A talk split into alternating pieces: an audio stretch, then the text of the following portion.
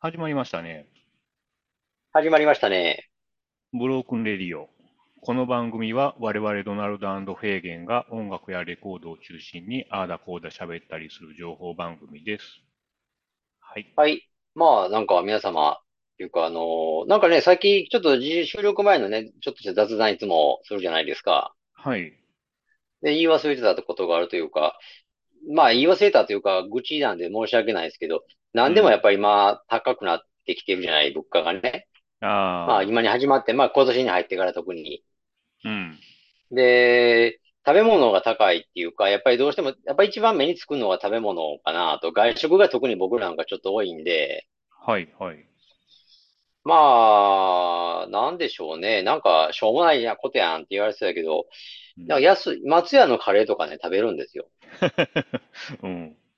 でもあれがね、なんか、僕、あれかな、結構食べてなかった気もするんやけど、うん。 480円ぐらいで食べれるやろ思ってたら、はい。 680円してたんですよね。それは高いですね。だから、あれと思って、うん。ちょっとやっぱり、まあ、ここが僕のちょっと、小市民なところというか、躊躇しまして、うろたえ、うろたえましてね、自販機の前で。直直券の自販機の前で、あ、あらら、みたいな感じで、うろ、うんうろたえましてね。うん。なんか、結局なんか一気にトーンダウンして、結局食べ、何も食べずに出て、店出てしまったんです。まあでもそれはちょっとわかるかな。うーん、なんか680円って、だから、そう選択肢パッて浮かばなかったんだけど、とにかくカレーが食べたかったんですよね。カレーライスがね。ああはい、はい。でも、安くて、まあまあ美味しいって言ったら松屋だなとか思って、うん。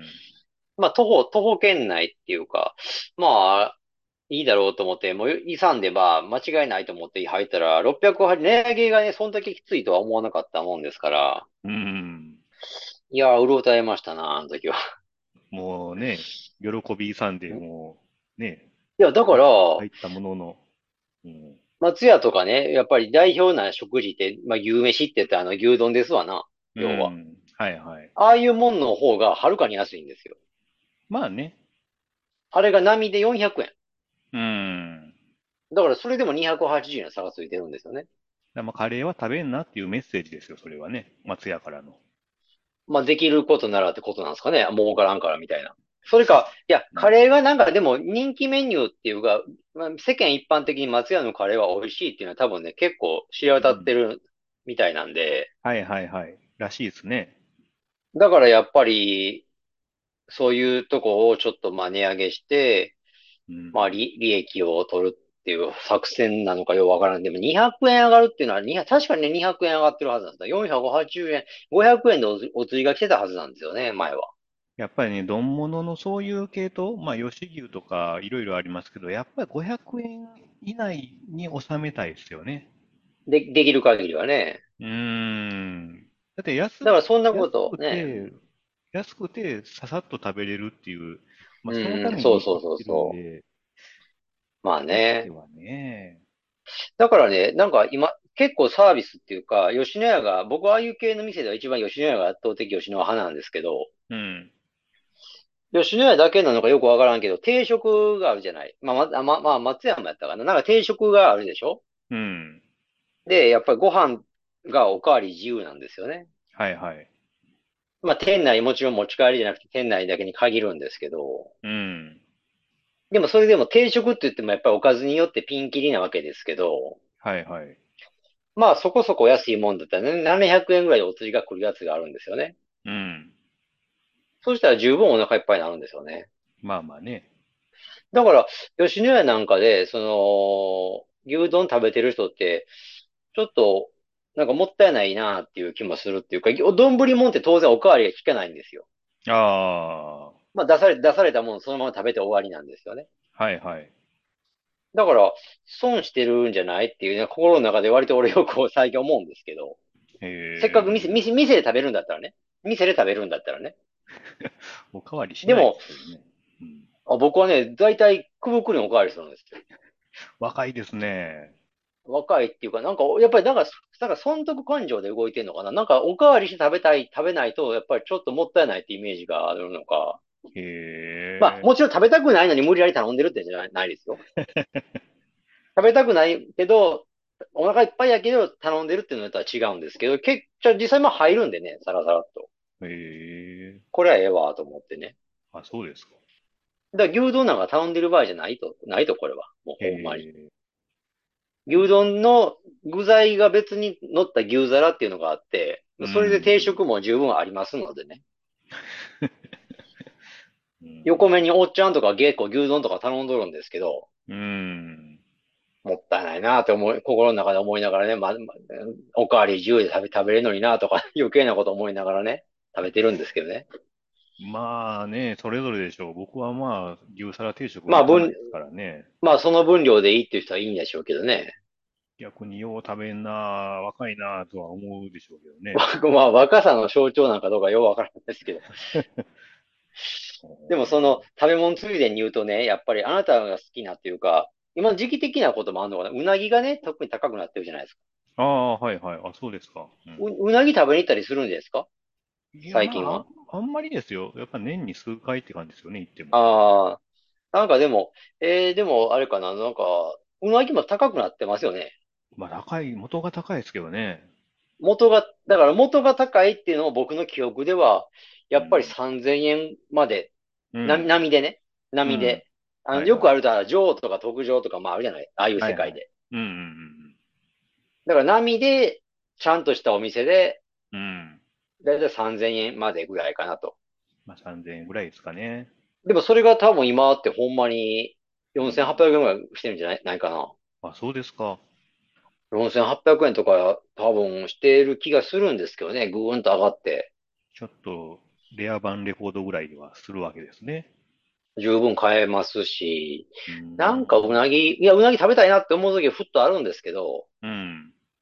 値段でね、ああ、これはちょっとなーって。いだやから結構値段、値段だけなんですけど。そんなカジュアルに食べれるもんじゃないですからね。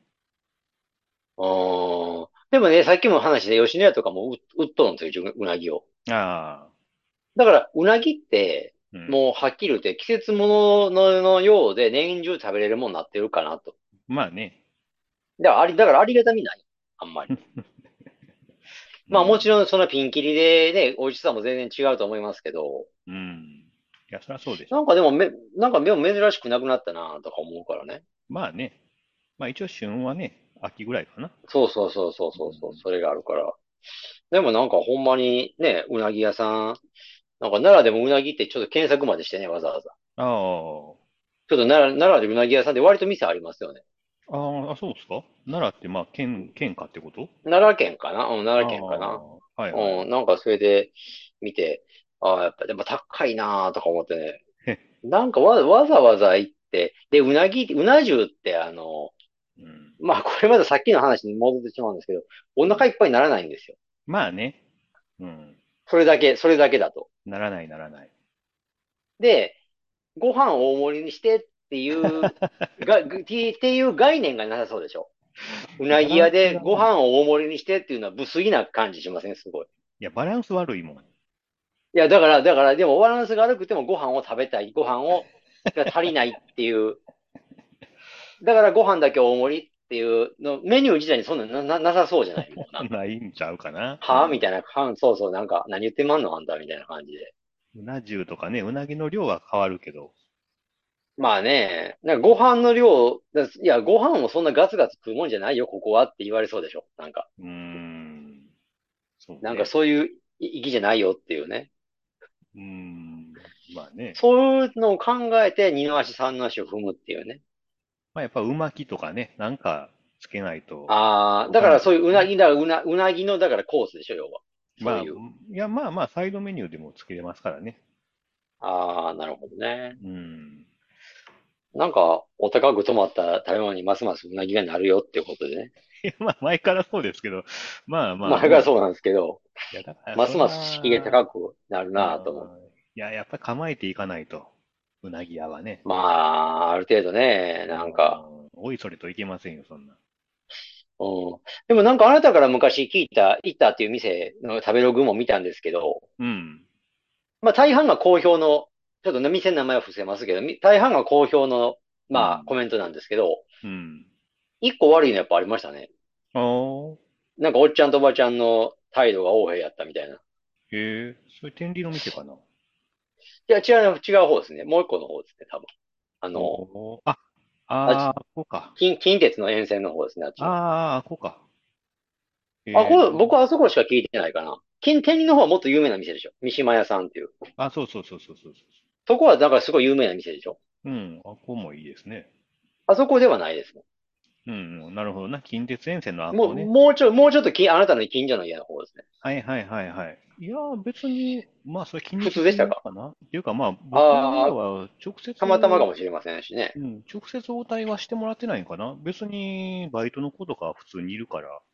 あ、そうですか。あうあ。んなんかうなぎ屋さんで店も大きくなかったら結構大将とおかみさんで切り盛りしてるパターンもあるかなと思ったりしてね。いやー、バイトいますよ。あ、そうですか。じゃあまあ、あれかな。 たまたまかな。はいでもなんか悪い悪い評価ポンと入ってたから、悪い評価っていうかなんか悪い文章が一個入ってたから、あ、そうですか。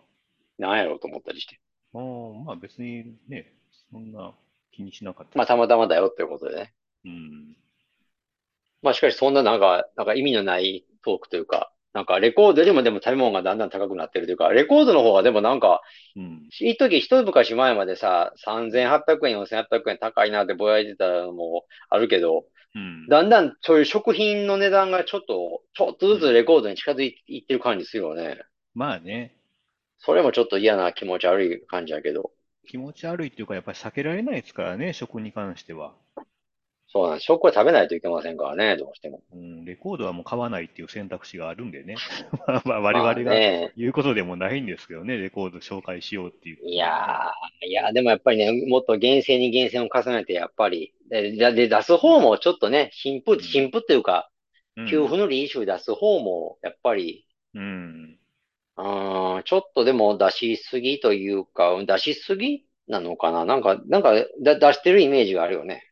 まあね、それはまあ年に何回かやってますからね、イベントも。まあそういうまとまったリリース日があるのも当然ですし、レギュラーでもやっぱりそうそう出してるというか、やってるかまら、あそれはプレス工場を動か、動かしてるわけやから、回せなしょうがないんやけど、まあね、なんか、前ちょっと言いましたっけ、ピーバインかどっかが、あのね、ああ、はいはうい、ん自分あのねのとこのやつだ。ううん。ん、まあそんなんももう稼働してるのかどうか知らんけど、やっぱ増産の方向でしょうからな。まだまだね、やっていく感じなんですかね。もうでも、このブームを牽引していったシティポップとかもなかなか下火やと思ってるけどまあね、な。うん。なんかさ、あの、国分ユリエとか夏に再発されるんですよ。あ、また、またっていうかね、あの、セカンドの方が出るんですよ。あ前、ファーストはもう何年か前に出とるんですけど、ステップみたいなやつかな。そうそうそうそう、ステップスってやつね。あっちの方が出るみたいで、でも、なんか、い、ああ、出るんやと思ったのもあるし、うん。でも、ちょ、ちょっと遅いなっていうか、 そうそうそうそうそう。もう少し早くできたんじゃないのかな。まあ、それは僕らがね、推し量ることできないんですけど、ちょっと異常な情、ね、あんまり言えないんですけど、やっぱ遅いですよね。 なんか遅い気もするなーっていうか、あの、いや、結局僕はちょっと予約しちゃったんですけど、 買うんかいと。うんまあまあ、腐れ縁というかね、やっぱり門松経由でもね、やっぱり国入りさん言うたらほんまに、うん。別に好きやからいいんですけどね。でもやっぱり、なんか、ちょっとなんか、あれ、ワンテンポ、2テンポ遅い気もするなっていうのは正直な気持ちなんですよ。まあ、せめて5年前かな。うーん、まあ5年、まあ5年はでもあれかな、言い過ぎっていう気もするけど、でも、うんだニーズとしたら、やっぱり高いあの、オークションでもすごい値段になるから、あれは。まあね。で、なかなかめったに出なくなってるしね、ほんまに実う際。ん。うん。だからやっぱもっともっと早く出せ、出せたんだったら、この契約数、だから出すまでにすごいなんか時間がかかったっていうなら別ですけど、まあね。出せたんだったらもっと早く出した方が良かった気もするんですけどね。うん。まあでも買おうよ と。まあまあ、とりあえずは買います。はい。なんそんだなかとんこかだな。文句言いながら買うもんは買うっていうのね。まあ。そうやな、買うな。でもまあ、でもだいぶ新婦、新婦っていうか新品の値段で買うもんってほんまに、うん。間違いないっていうか、もう間違いないようなものしか、ほんまほ手は出さなくなりましたけどね。冒険できないですからね、もう値段的に。うん。で、魅力も乏しいですよ、正直なところ。うん。意外とそんなに、やっぱり宣伝で煽られても、意外とあれっていうところもあるしね。うん。まあね。うん。まあ、それはレコードに限った話じゃないですけどね。まあ、でもあれかな。ちょっと、前置きが随分すいません、長くなって、食べ物の話から。取り留めもなくなりそうなんで、まあそろそろ本題に行きましょうか。はいはいはい。まあね、あの、フェーゲンが紹介する、あの、まあ、フェーゲン流のね、ネオアコとか、えー、ギターポップかなそういう名盤線なんですけど、ネワコですよね、もともとはね。ギターポップ。ネオアコですよね。あ、ギターポップって言わあ言ってなかったっけなんか、ネオアコってついてなんか僕ギターポップっていう頭が、なんか結構、結構ワンショット、ワンセットで結構頭にくるんですけど、ああ、そこはやっぱ違うんでね。まあでも、あの、ジャズ、ジャズフュージョンみたいなもんですよ。ジャズフュージョンってなんかあるじゃん。なんか、あの、店の仕切りとかにさ、まあね。ジャズって書いてスラッシュ弾いてフュージョンみたいな、なんかよくあの、うんあの、なんか札みたいなの見ませんあるある。まあ大体一括でね、昔は。それで言ったら、ネオワコギターポップってくくりもなんか店によってはないかな。まあ、違うか店によってはあるかな。うん店によってはあるかもしれない。うーん。まあその辺僕も一括りにどうしてもなっちゃう頭なんですけどね。まあ今回紹介するのは、なんかうん満を持してというか、日本人ですよね。あの、うん邦楽アーティストで、はい。あの、師匠、師少年っていうね、アーティストをうんうん、はい。紹介ということで、まあ今回はちょっと僕の中では結構珍しいんですけど、複数紹介、2枚紹介させていただくうん。ということで、うんまあ紹介するのは2枚で、えーっと、あれかな、このアルバムが1枚と12インチ1枚なんですけどね。 12インチですかそれは。こっちはね、今見せてる方はアルバムですね。ああ、そっちはアルバムか。これアルバムで、これがね、あの多分ファーストアルバムかな。あの、シンギンサーキット。シンギンサーカスかな、シンギンサーキットかなうん。サーキット。うん。これともう一枚の方は、あの、えー、ドゥドゥドゥという10人シングルで書いてますね、これ。これ、確かに10人シングルで。ああ、なるほどね。これが、えーっと、だから5曲入りですかうえ、んえー、5曲入りや。え、ちょっと待ってよ。4曲入りか。うん。4曲入りですね。ですな。これを紹介させてほしいんですが、うん。まあ、これ、だから、これを知ったのは、えっとね、いつかな、社会人になってすぐぐらいですかね。だから大学出て社会人になって23、うん。 3から4ぐらいなんですよね。はいはい。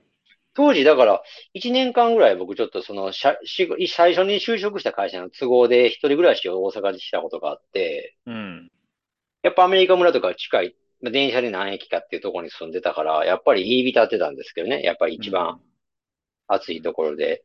うん。その時にやっぱり、アメリカ村でお世話になったレコード屋さんで、まあ店員さんと喋ったりとかしてるうちに教えてもらったんですよね。うん。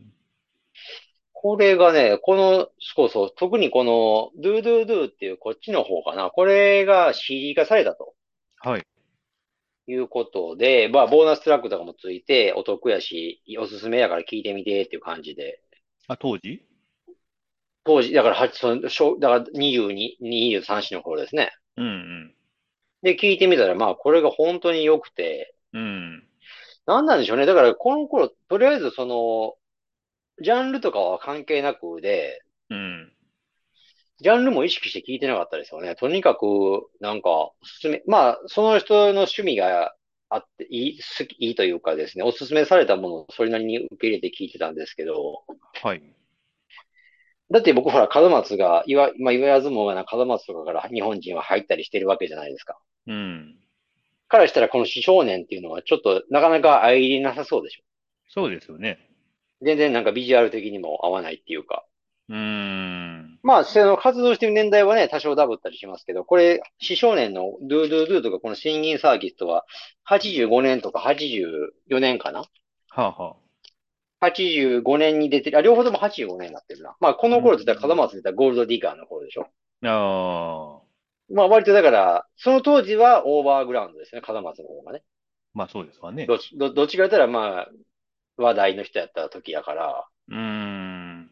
でもこの四少年とか、まあこういう、同時期にこういう音出してる日本人の人らもいたよっていうことで、聞いてみて、なんか音がどうっていう、音もまあ良かったけど、なんせ、いい曲、いい歌っていうか、まあすな、スーッと入ってきましてね、かなり熱中して聴いてたんですよ、CD を。うん、本当に。えーはい。ボーナストラックも良かったしね。うーん。まあそれでライナーとか読んでいくうちに、やっぱり多少のネオワコだとかね、うん。ペイルハウンデンズかな。だからそういう言葉もちゃんとこっから多少入ってたと思うんですけど、で、あうの、ん中心人物が戸田誠二さんっていう人で、うん。まあ、有名な、だから、音楽好きの間で、なんか、きり、この戸田誠理さんといえばっていうので、僕結構、話、使う言葉があの、フェアチャイルドっていうね。うんうんうんうん。あの、ユーってほら、女性の人いるじゃない。はいはい、タレントあねの人が、だから、うん、以前ね、く組んでたユニットの人物が戸田誠理さん、フェアチャイルドね。はいはい。だから、そのフェアチャイルドとか、なん言ったら僕らってほら、そういう世代じゃないですか、大体そういう。まあね。で、その頃って、その、フェアチャイルドもしつつ、ユーさんって、ほら、ダウンタウンとかと絡んでテレビ出てたじゃない。そうね。お笑い、あの、ガキの使いじゃない、あガキの使いじゃない、えっうと、んごっ楽つええ器感のじ。使い、楽器の使い、ああ、すごっつええ感じね。そういうポピュラビティもあるから、余計に親近感が湧くというか、ああ、あうの、んユーとやってたグループでって感じで、うんうんうん。で、その人らがやってた、過去にやってたグループが、この、死少年ということで、少年。死少年にもなんか U はちょっとね、最後、マツあーマツキはいたらしいですね。そうかもしれないですね。これ、だから、その、れ歴史の中でね、名前が変わっていく中で、そうそう。そんなこともあったのかもしれせん。ませんけど、レコーディングには参加してないけどっていうね、そういう。ああ、ライブやったりとかかな、ひょっとしたらね。うんああうんまあ、ああいう話ですけど。うん。で、これが、まあ、その、そうなる、でもそういうの、情報も入りつつでも、まあ、いい、いいない、とにかくなんか、何回も何回も繰り返して、うん。聞きたくなるっていう内容で、うん。まあ、あれかな。だから、こなんせこの、まあ圧倒的にドゥドゥドゥっていう方が、思い入れも強いし、繰り返し聞いてるんですよね。はいはい。で、このシンギンサーキットの方は、まあ一応、ドゥドゥドゥで、まあ、死少年ってバーンと頭に入って、やっぱりレコヤ巡りしてる中で、うん。比較的安い値段で見つけたとかいう感じで、あ、買って聞いてみるか、みたいな感じで、はいはい。ここっちはそこまで実はあんまハマらなかったんです けど、でもやっぱりあれかな。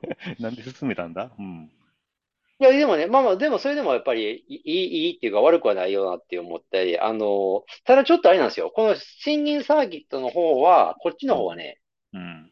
結構細野晴臣さんが割と噛んでるというか、ノンスタンダードですよね。そうそうそうそう、これ出てるのが両方に巻いても、あの、細野晴臣さんが立ち上げたレーベルからノンスタンダードっていうレーベルで、うん。で、あのーまあ、当然、参加、演奏にも参加とかあるんですけど、だからそうんのアレンジもしてんのかななんかそのせいか、特にこの新銀サーキットのは、ところどころに、あの、高橋幸宏参加っていうぐらいのなんかノリが見受けられるんです。歌い回しとかも含めて。の、あ結構あ、高橋幸宏色が強いというかね。うん、なんか参加してるんですかね。それはしてない。た高橋幸宏さんは参加とは書いてないですけど、でもやっぱり歌い回しの節回しとか、うん。なんか曲調とか含めてなんかそういう、あの、なんかあるんですよ。あの、感じるものがあると言いますか。うん。まあ、細野晴臣作品で言うと、ちょっとまあ、フィルハーモニーとかね、そんなんありましたけどああ、出してますね、その頃ね。うんちょっとそういう感じもあるのかな。まあ、かなり凝った作りにはなってますよね。うん。まあ、それでいくと、だからテクノポップな感じは、このアルバムの方、新銀サーキットの方が強いかなと思うんですけど、うん。でもね、この12日、その新銀、まあ時系列で言うと新銀サーキットが、まず85年の、えーいつかな、4月ぐらいに出ます。春に出ますと。うん。で、その年末ぐらいに、585年年末ぐらいに、このドゥドゥドゥっていうのを出す、出すよっていうことで、うん。こっちはね、なんと裏に解、裏ジャケ解説なんですけど、裏解説もね、これあの、長戸義郎さんがね、書いてるんですよね。ああ、はあの、パイドパイパーハウスですかいはい。まあ、言ったら、なぜ、結構有名な方というか、まあ、音楽評論家ではないですよね。なんか結構でも、うんやっぱ、り、ツ、通な音楽を紹介する店っていう感じでやられてる人が。ほぼ評論家ですよね、 もうね。ああ、そうかな。うん。なんか、でやっぱりあれかな、長田義郎さんってその、ハッピーの界隈の方っていうか、そういうののつながりもあったのかね。なんか、うん。そういうのも聞いたりしたような気もするんですが、うんこっちの12インチの方は、なんか僕がクレジット見る限りは、そのはっきりおってわかるような人は参加してないんですけど、うん。ただこっちの方がやっぱりキャッチーでば、なんか、スッと入ってきて繰り返し聞きたくなるっていう感じで、そうですね。だからまあ、はっきり言って全然違うジャンルと言ってもいいぐらい、その2枚は違いますああ、なるほど。ドナルドさん、あれですかもう今回は2枚とも全部聞いていただいたんでしたっけまあ、ざくっと、ただ、あの、あーそのはいはいスインギングサーキット、アルバムの方はやっぱりちょっと辛かったですね。ああ、そうですか。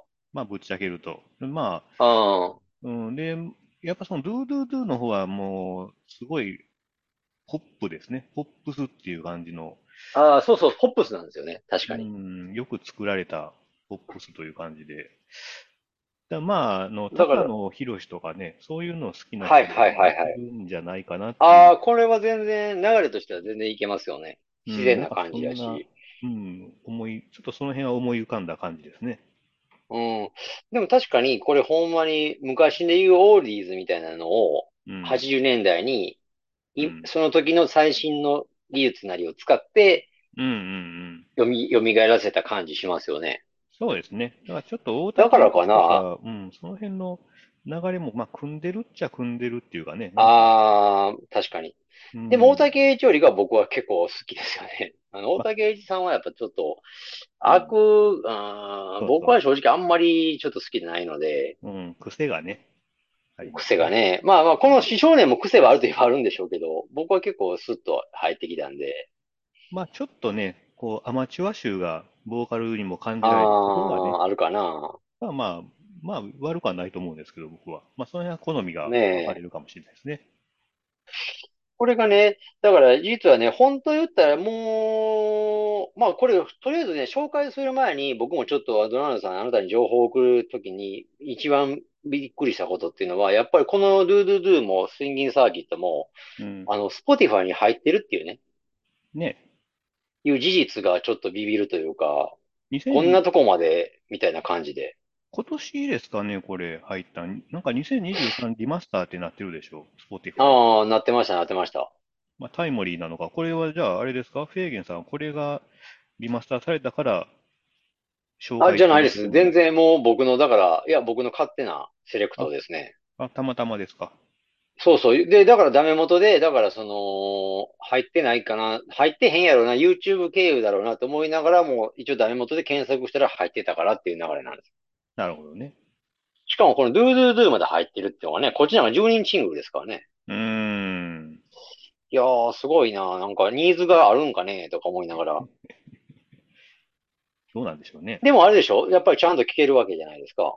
まあね、だからまあ、ひょっとそかのした辺らは、、うあん。の、ノンスタンダード系のやつがね、なんか、一挙にこう、リマスターとかそういうわけじゃないのかなあー、なるほどね。まあ、レーベルとしてやっぱり名前は残してますもんね、しっかりとね。そうそうそうそうそう。そういうことあるんかね。まあでも嬉しいな。なんかすごい本当に聞け、聞こう思ったらさらっと聞けるわけでしょう。そういうスマートフォンで。まあね、いい曲やけど、ちょっと入手が難しいんやっていうわけじゃないから、ちょっとぜひ聞いていただきたい。この、特にドゥドゥドゥの方なんかは本当に、うん。あのーねえ、もうずっと聞いてられるなと思いますね。本当に。か本当にすごい好きなんで僕は。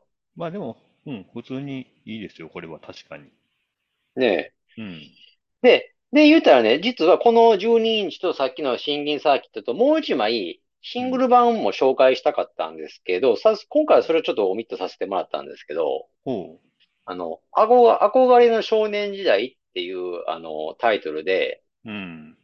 それ A 面の曲なんですけどね。憧れの飛行機時代かなあ、あ、そうか、少年時代じゃない飛行機時代失礼しました。あの、飛行機時代ですね。憧れの飛行機時代ですね。はいはい。それも、あれなんですよ。あの紹介したかったっていうか、まあ、紹介も実際もう今から喋ってるからするんですけど、紹介は。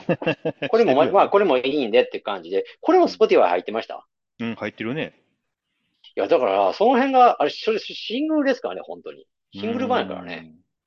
そういうのまで入ってんの、Spotify っていうのは恐るべしですけどね。うん。うん。だからやっぱりこの Do Do Do もし聞聞きたいな、聞いてみようかなと思った方は、絶対その憧れの飛行機時代もセットでうん。